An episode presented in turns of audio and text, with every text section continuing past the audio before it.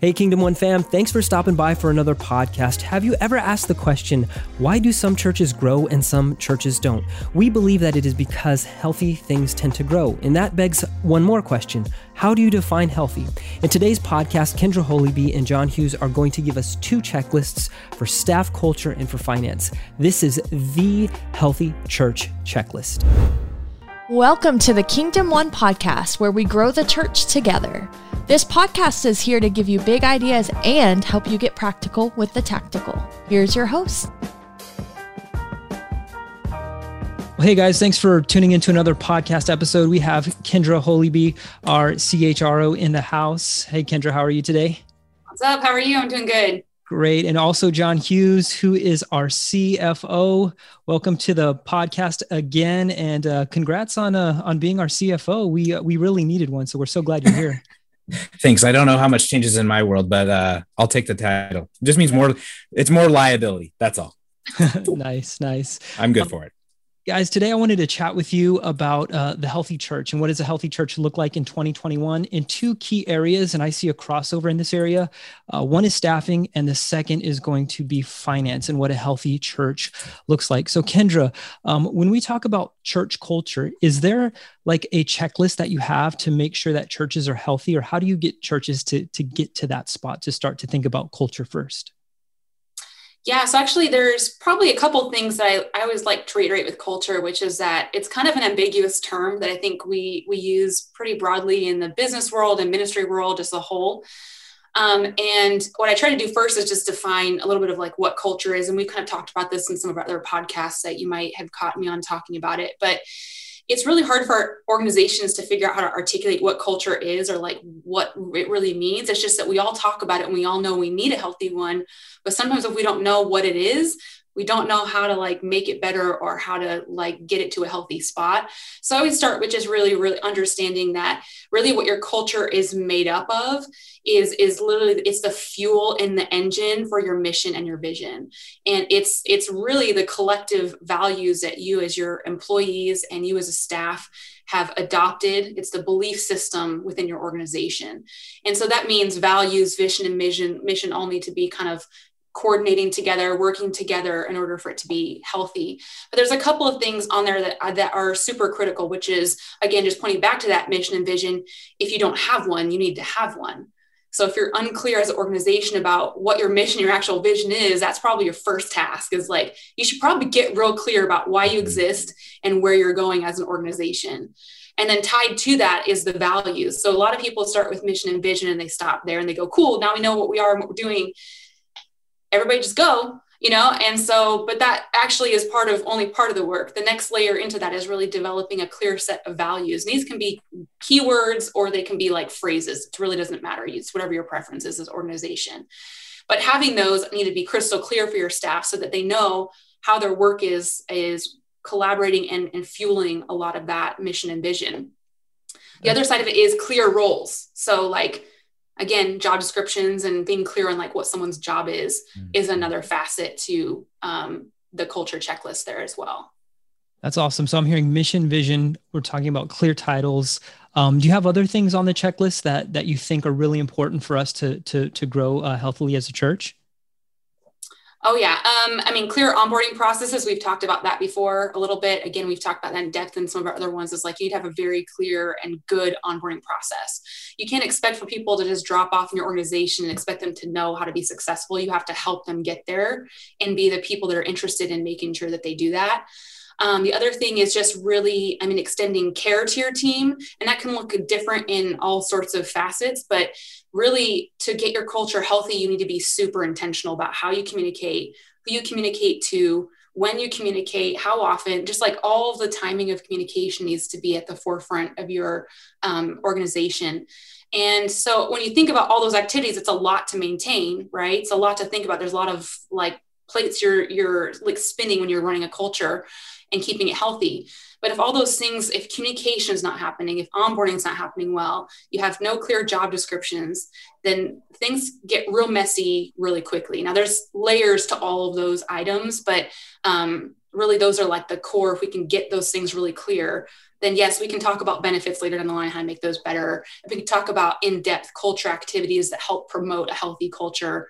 But again those are like the core let's start here and we can mm-hmm. build on that as you get those processes really solid I think what Kendra's uh, referring to, and, and, it, and I, I, would go back even to the first comment you made, Nick. I, I, these are not mutually exclusive issues. These are completely interrelated. Culture and finances, the health of a church um, is is taking the mission, vision, values, and then building human systems to support those mission, vision, and values. Those are the onboarding processes, the handbooks, the financial policies, the reporting, all of those things, all of the activities and the, the systems we didn't put in place are there to reinforce those three major things. Absolutely. And one thing that I love about our team is we think a lot about what culture looks like and how we can be present with that culture. Mm-hmm. And we read a lot. And uh, Patrick Lencioni has a book called The Advantage.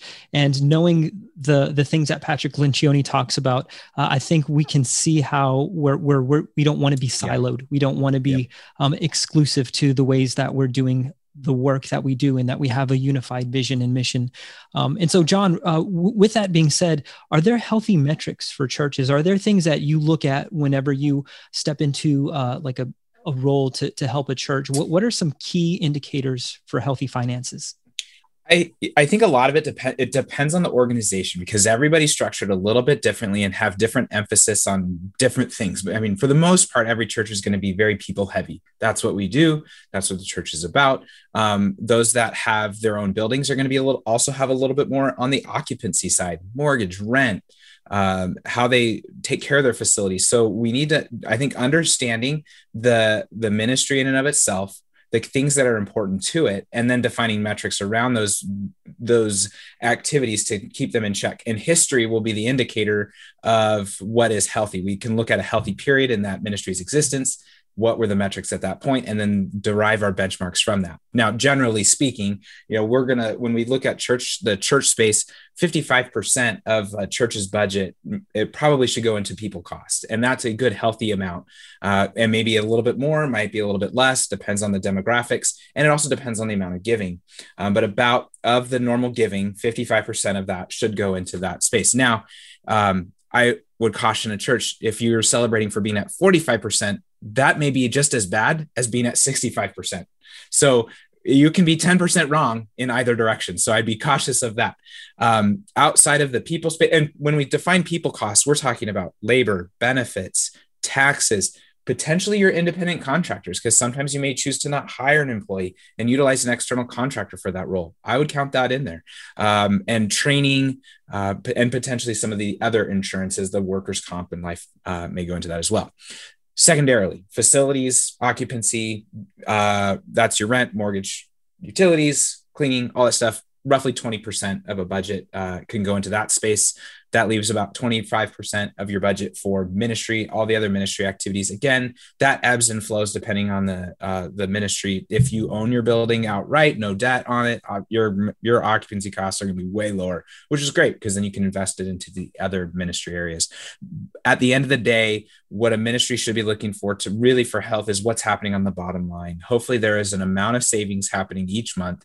Roughly 5% is a healthy target not too much more than that because then we're deviating away from unless there's a specific you know goal um, savings uh, saving for uh, going a little bit too low does not t- doesn't take into the ebbs and flows of ministry. It can be a little bit uh, dangerous but i would definitely watch for a 5% surplus on a month to month basis or really on a trending basis because months and month to month varies.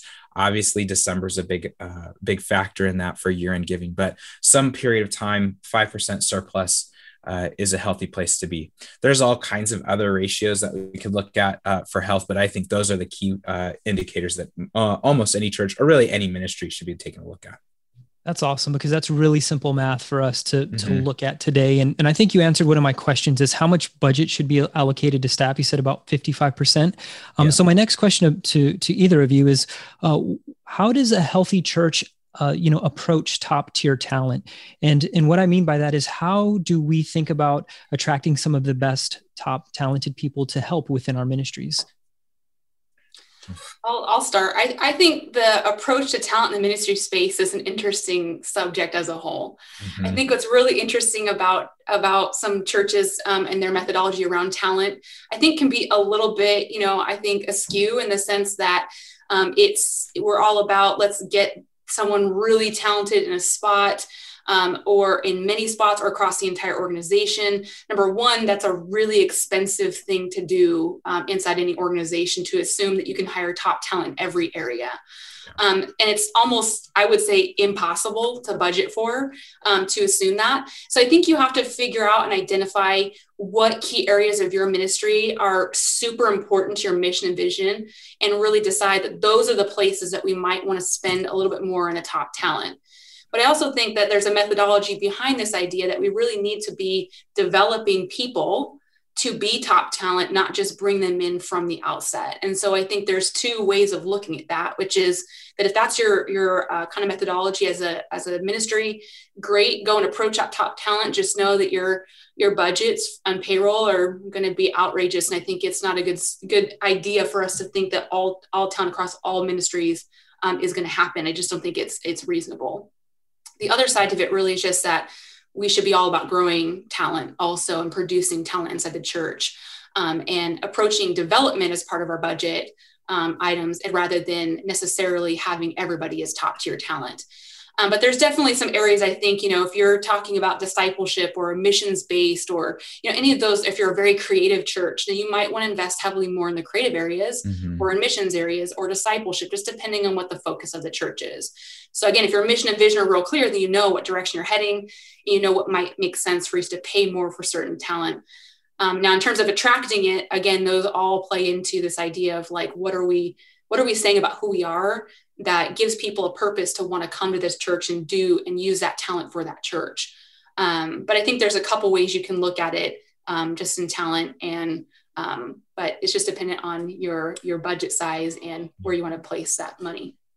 Something else to keep in mind too is just get is looking for the people that are uh, that, are worth getting on the bus. I mean, we, we use the term talent. I mean, the, the, and that is easily uh, thought of in quantitative skills, but what about qualitative? I mean, getting the right people into the on the team and then uh, that's what I think Jim Collins talks a lot about in Good to Great is getting them as part of the team on the bus and then figure out where to put them based on their skills and giftings. And like Kendra said, maybe there's, you know, somebody we may be looking at maybe, maybe doesn't have the best skill set yet, but we know that they've got the qualities we're looking for in character and learning, and they really want to move into a space. Well, if we have the right, maybe, uh, specific talent identified, then we can invest in them strategically to teach them how to be top talent with the other qualitative characteristics that they have. So I would also say we got to look for getting the right people. Um, it's tricky. I mean, the money, the monetary cost of being in ministry is, is a real thing. We definitely sacrifice to do it, but there's so many other value adds along the way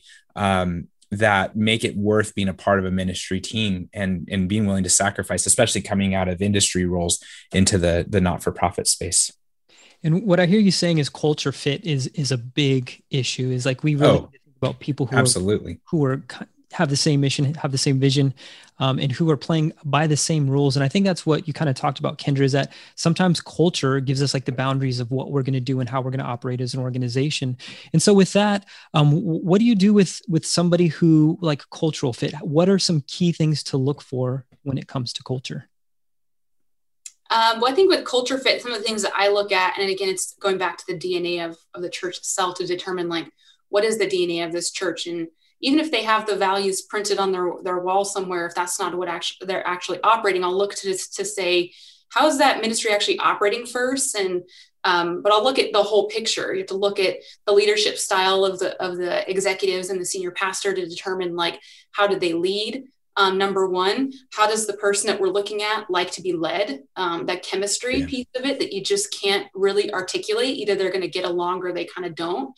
But it's looking at who's leading that person. It's looking at the people that they will lead and determining some of that also. I mean, we kind of talked about a little bit, but I think the character component um, you know is a is a big component of the culture if someone's personal values don't align with the organizational values there will always be a rub and it may not be right at right at first. You might be okay in the beginning but usually about three to five years into an organization is where you'll feel a lot of rubs and they'll start to be misaligned because somewhere along the line that individual had a, a personal value um, in life. Just they might even articulate it but they have a value that just doesn't rub right with the organization and so when that rub happens it takes i mean three to five years is what i've seen on average in, inside organizations that someone can last with that rub before they start to get maybe even on the wrong side of um, bitter or just angry about not being able to like manage themselves or their ex- expectations kind of inside the organization um, but we're looking at the dna of the culture and of, of the church specifically. Let's articulate let's put words to that. So as we're looking for candidates we can say that we understand that person's character and that their personal values essentially kind of align with organizations. And that's when we find the best fit possible is when both of their values and their purposes are going the same direction at the same time. Yeah, that's really really good. And I, I'm the way that I kind of see the the lens of um, you know churches acquiring staff right now is uh, you know some through the pandemic, you know churches have have fared fairly well uh, with PPP round one, PPP round two, and even uh, ERC, the retention credits that are that are coming out now. John, can you speak to to a to a church leader who might be thinking of going after some top tier talent, uh, and in ways that we can think about, um, you know, to to keep keep what we have, uh, you know, the, the, the, staff that we have invested, um, but at the same time, how do we flex into an area that that might be uh, growth within staff? Yeah, you know, I think it's we have to be careful because staffing is one of the bigger commitments financially that we make. It's not uh, it's not cheap, and it takes a can take a while to train up, replace, or you know deal with uh, retention even along the way. So I think I'd be very. I think it goes back to what we even talked about earlier. What is core to the ministry? What is the most important things, and really investing in those central functions of the ministry. So I think of the if we're going to use the church as an example, I mean, our teaching pastor role is super significant because of the the the function that that person plays. But we may not need to invest as heavily into maybe some of their other other ancillary areas, or we can leverage other talent pools outside of employment, like volunteerism. Um, but having somebody on staff that can help train up, manage, support volunteers is a great way to leverage, especially the skill sets, whether it's those that come out of uh, legal backgrounds, facility management, uh, using the accounting and finance world. I mean, the, the the world I come from, you know, there's a lot of different options uh, as far as talent utilization. Maybe every church doesn't need a bookkeeper or an accountant on staff. How can they get a hold of fractional talent um, that are focused on uh, serving the local church small plug for kingdom one being that's what we do. But but go out look beyond and look beyond the walls of your ministry. There are people that are passionate about those ministries and want to help in those ways. Obviously we're one of them but they're all across the country. And the what we've seen especially in the last year we have the tools and the the ability with our technology to do those some of these things from anywhere. We're not bound by the walls of a building or a geographical location. So there, I think it's leveraging and being creative about specific operational roles that maybe aren't super central to the church and getting, you know, doing something different. I, I kind of joke that, you know, when Paul wrote about the early church in Acts, he didn't really have the IRS, state of California and HR in mind. Uh, so how do you focus on being the local church in Acts and then get creative about everything else? Absolutely, absolutely. I love what you said about, uh, you know, like we don't have boundaries like we can do yeah. these things through technology and so uh, somebody who's able to uh, do some audits from from a distance that makes a lot of yeah. sense for ministries and, and same thing uh, you know with with working for churches and working from home and you know working in different locations i think that's something that the church uh, should should embrace. Um, as we move to this this next section i would love to talk about some new offerings that kingdom one has that are specific in these areas. And so kendra when it comes to staffing searches uh, what are some key things that you and your team do in order to find top tier talent for the churches that we represent Oh man, so our with staffing, it's really fun because in search is what we're looking for, and we're doing things just a little bit different, I think, than probably your typical search agency in the sense that um, just our pricing model is just vastly different. So that's one differentiator. But we're looking for talent. Um, you know, I tend to approach talent. I think this is a methodology of several churches, which is that we use this term a lot, like we're poaching from other churches. And I frankly don't like that term. So I'm going to going to steer us to, to more positive direction when it comes to that. But I think what's really interesting about this this search agency that we've kind of like launched inside Kingdom One has been this idea that we really have zero idea like on the other side of that equation what god has been stirring in somebody else's heart for for who knows how long it could have been mm-hmm. years it could be months it could be weeks you know whatever how long we know that god moves in these other mysterious ways on the other side of the equation and sometimes it's the idea we just need to tap some people on the shoulder and say like hey I thought of you. It looks like you've got some talent that we're looking for. Are you interested to talking and learning more about this church that we're working with? And a lot of times we're getting people who are like, I'm actually super happy where I'm at.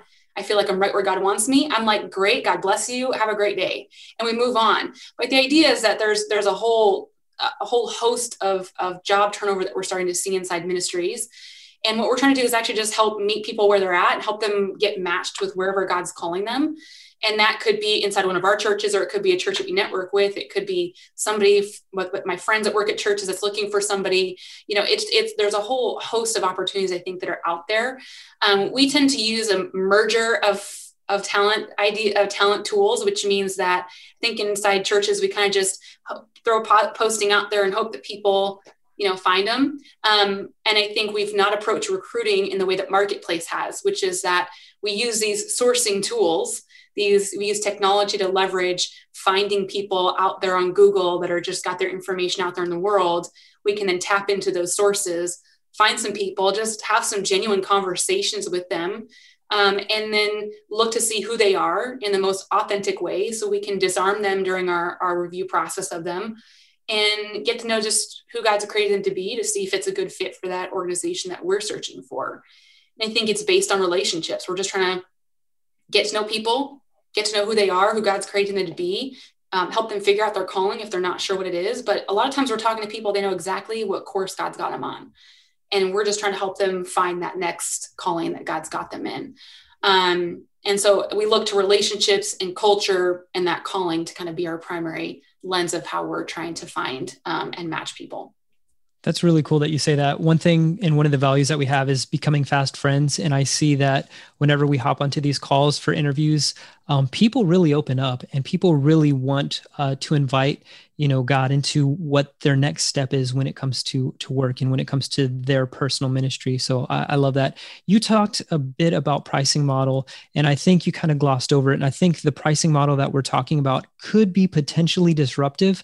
Um, i'm not going to name names or say anything like that but can you talk between what is a traditional pricing model and what is a pricing model that kingdom one has because i think this is really interesting for for ministry leaders and for lead pastors to hear um, yeah, the pricing model. I mean, if you've used any of the other ones are traditionally out there in the world for ministry, um, they tend to want to want all your money kind of up front, which is really hard on the budget. I mean, John can speak to this a little bit, but it's really hard to cough up tens of thousands of dollars when you're like, gosh, man, I really just need to find a discipleship pastor. I don't know how I can chunk up this money right now as we think about what's happening with the pandemic and what this has done to the churches like economic and financial picture, it's changed. So it's really hard for them to upfront this kind of this money just all up front, and it's with no guarantee that we're going to find someone for you. Mm-hmm. That's the scariest part. The scariest part is, oh man, like if someone walked through your doors tomorrow, you're beholden to this organization now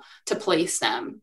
And you cannot hire that person that walks through your front doors or that you networked with that you know be a perfect fit. They now have to like feed through right this or this other search agency and so the pricing model is like man we're really not trying to like hurt the church our goal is to like help fuel the church but they don't have all the tools and the recruiting tools that our team has right so how does how do they tap into that without totally breaking the bank think what's easier in our model really is is a, um, that monthly model like how we do all of our talent work is the same that we do with staffing it's a monthly expense which is a little bit easier on the monthly budget than it would be all up at once um, especially if you didn't anticipate someone vacating a position in the middle of a year that you don't have to backfill. You didn't plan for that search agency. That's a huge amount to try to just find out of a budget that has now already been hurt kind of by the pandemic. So what we're trying to do is a pricing model just make it more affordable, make it more reasonable. Hopefully we can find the timeline shorter than a lot of them out there as well. So you're not spending, you know, tons of money up front. Um, it is a lower price point too. So if you were to compare apples to apples, just the total overall investment, you're going to find that our searching is a lot lower and our methods are a lot more effective. So we're able to fill them a lot quicker. Um, so I think those are two major differentiators between like the pricing model and just then the the outlook for it. Um, the competitors again upfront or contingent searches those are like kind of your it's basically your two options out there. Um, or the other third option is you go to the mainstream website and you just pay i think it's $250 for a posting. And again it, maybe it works out maybe it doesn't is kind of the hope. John would you like to speak to that? Because I know you being the money guy, and doesn't more money mean better for everybody? Like, shouldn't we charge more money? Can Can you talk to to to us why we're we're not charging as much for for local churches? All about the money. It, more money's better. Absolutely. No, I'm just kidding. Uh, no, I think when like going back to what we said earlier, uh, our our human systems are there to reinforce values. One of our big values at Kingdom One is partnering with the church, coming alongside and helping alleviate some of those challenges. So we structure our pricing model accordingly so that we can partner with these churches, help build relationships. We're not in it to make X amount of money. We don't have stockholders. We don't have all of those other marketplace elements. We are a ministry as well.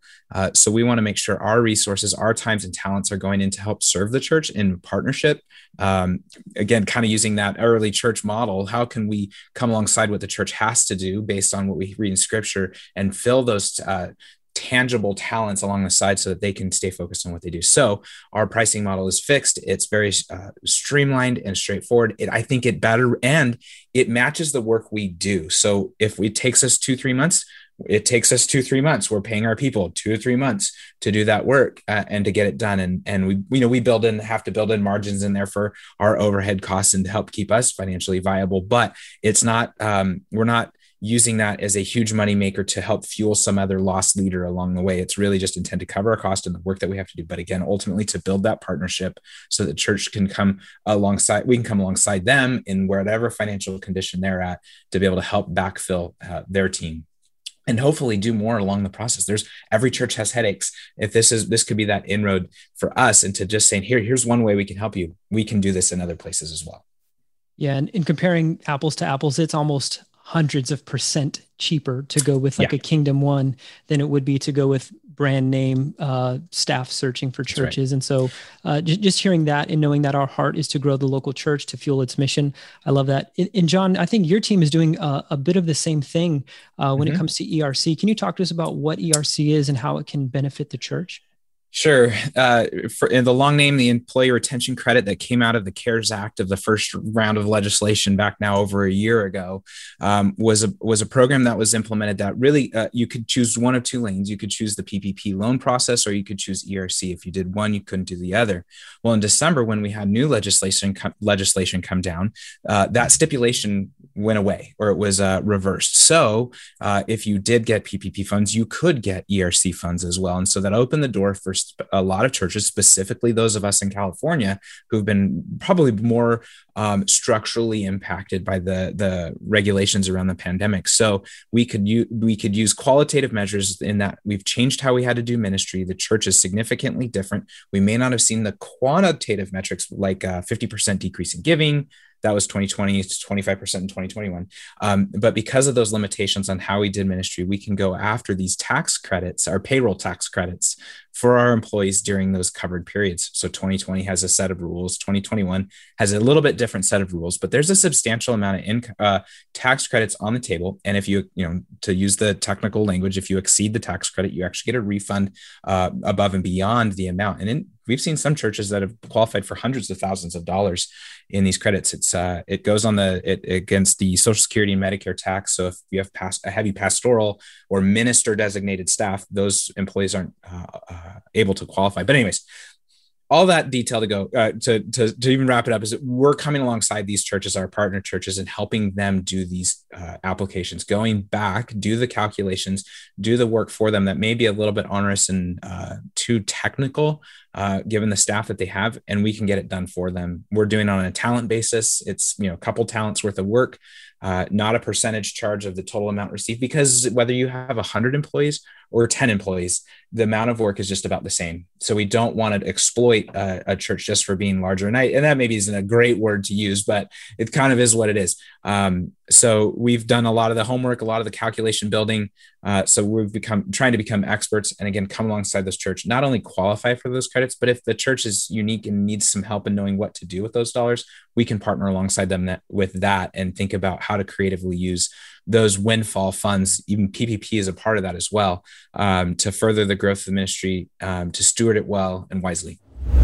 Kingdom One fam, how did your church do with that checklist? I hope very well. If you want to follow us on any of the social medias or you just want to ask a question for this podcast, just search us up. We are at Kingdom One at all of the social media. And second, if you would do us a huge favor, would you rate and review this wherever you listen to your podcasts at? And finally, if you want to grab some dope Kingdom swag to support this podcast, go to kingdomone.co slash store. Until we chat again, let's grow the church together.